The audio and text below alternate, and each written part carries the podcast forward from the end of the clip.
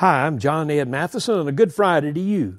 Robert Moffat was a missionary to Africa and came home to recruit helpers. He was speaking at a church, but the fury of a cold British winter storm hit the area where he was to speak. There were just a handful of people present. He made his appeal for volunteers for missionary work in Africa. There was one little boy who had come because his responsibility was to pump air into the bellows of the organ so that it would play. He was the only person who volunteered.